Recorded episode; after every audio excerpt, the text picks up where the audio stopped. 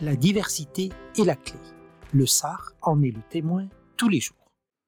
On entend souvent dire par les formateurs formatrices la diversité est la clé.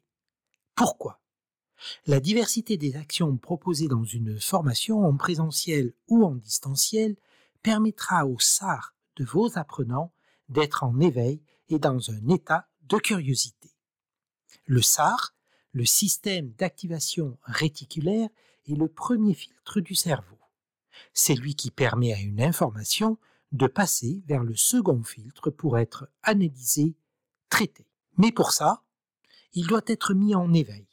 En d'autres termes, le SAR somnole jusqu'au moment où il se passe quelque chose de différent, de surprenant ou de curieux.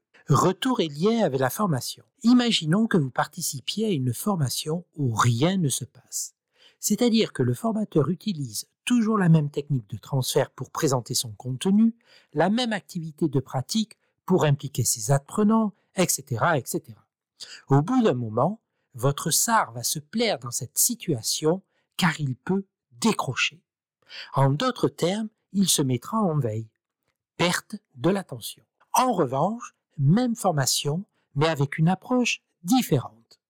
Dans cette seconde situation, le formateur a mis en place pour chaque séquence de sa formation une technique de transfert et une activité de pratique différente. Dans ce cas, votre SAR sera constamment en alerte pour identifier les changements, pour les passer vers le second filtre pour un traitement immédiat. La conséquence positive et les pouvoirs cachés de la diversité en formation, c'est de capter de maintenir l'attention des apprenants.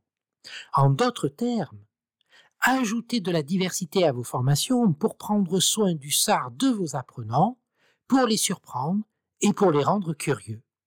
La diversité est la clé car elle permet de débuter le processus de mémorisation.